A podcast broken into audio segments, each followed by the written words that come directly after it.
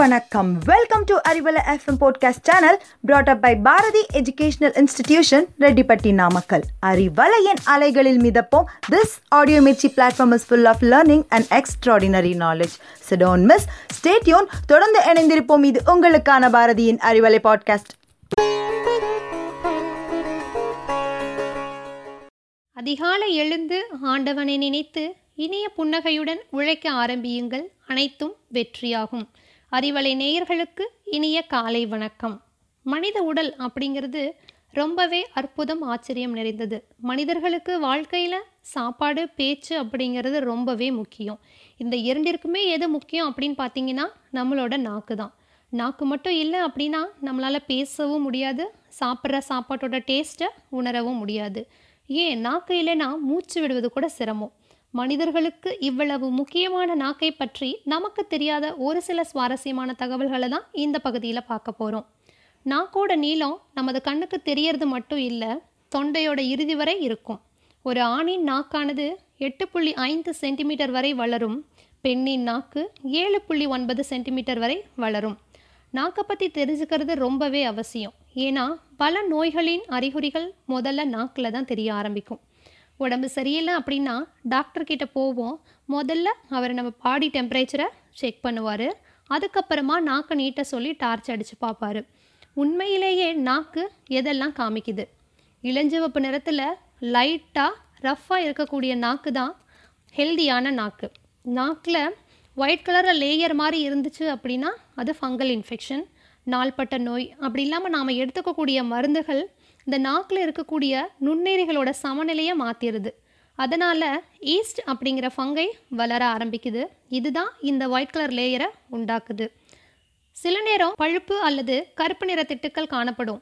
நாக்கில் மெல்லிதா சிறிதா இருக்க வேண்டிய புரத அமைப்புகள் நீண்டு அவற்றுக்கு இடையில பாக்டீரியா வளர்றதுனால தான் இந்த மாதிரி தோன்றுது.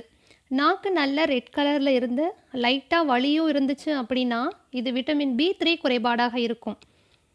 எந்த ரஃப்னஸுமே இல்லாமல் வெறும் பிங்க் கலரில் மட்டும் நாக்கு இருந்துச்சு அப்படின்னா iron folic acid vitamin B போன்ற குறைபாடு காரணமாக இருக்கலாம். அப்படி இல்லாமல் இன்ஃபெக்ஷனாகவும் இருக்கலாம். இல்லை நாம் எடுத்துக்கக்கூடிய மருந்துகள் கூட இதுக்கு காரணமாக அமையும். வயிற்றில் அதிகமாக அமிலம் சுரக்கதை கட்டுப்படுத்தக்கூடிய மருந்துகள் அதாவது ஆன்டாசிட் இதில் இருக்கக்கூடிய பிஸ்மத் நம்ம சலைவா கூட ரியாக்ட் பண்ணும்போது கருப்பு கலர் லேயர் நாக்கில் படர ஆரம்பிக்கும். இது ஒன்றும் ஆபத்து கிடையாது. நாம் எடுத்துக்கக்கூடிய மருந்தை நிறுத்திட்டோம் அப்படின்னா தானாகவே சரியாயிடும். நாக்கில் தெரியக்கூடிய அறிகுறிகள் எதுவுமே நிச்சயம் ஒரு நோயை குறிக்காது. ஆனால் மேற்கொண்ட சோதனைகள் மூலமாக அறிவதற்கான தொடக்கமாக தான் இது அமையும். நம்மளோட நாக்கில் ரெண்டாயிரத்துலேருந்து நாலாயிரம் வரைக்கும் டேஸ்ட் பட்ஸ் இருக்குது அதாவது சுவை மொட்டுகள்.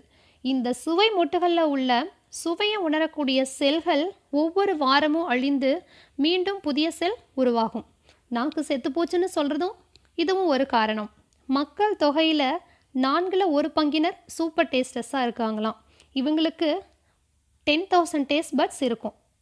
சில பேர் நான் டேஸ்டஸாகவும் இருக்காங்க. காரணம் இவங்களுக்கு சராசரியை விட கம்மியாக இருக்கும் இந்த டேஸ்ட் பட்ஸ். பெரும்பாலும் இவங்களுக்கு கசப்பு சுவையை உணர முடியாது. நீங்களும் சூப்பர் டேஸ்டஸா இல்லை நான் டேஸ்டஸான்னு டெஸ்ட் பண்ணி பாருங்கள் இந்த டேஸ்ட் பட்னு சொல்கிறோம் பார்த்தீங்களா இதை வந்து வெறும் கண்ணால் பார்க்க முடியாது. நம்மளோட நாக்கில் நான்கு சுவை மண்டலங்கள் இருக்கின்றன. அது என்னென்ன அப்படின்னு பார்த்தீங்கன்னா இனிப்பு புளிப்பு உவர்ப்பு கசப்பு. ஐந்தாவதாக இருக்கக்கூடிய சுவை கார்ப்பு. இந்த ஐந்து சுவைகளுமே நாக்கின் முழுவதும் உணரப்படும். மையப்பகுதியை காட்டிலும் பக்கவாட்டு பகுதிகள் தான் அதிக உணர்ச்சி வாய்ந்ததாக இருக்குது நாக்கோட பின்புறத்தில் தான் கசப்பு சுவையை பெரிதும் உணரும். நாக்கு அப்படிங்கிறது தசை மட்டுமல்ல எட்டு தசைகள் இணைந்த ஒரு தொகுப்பு.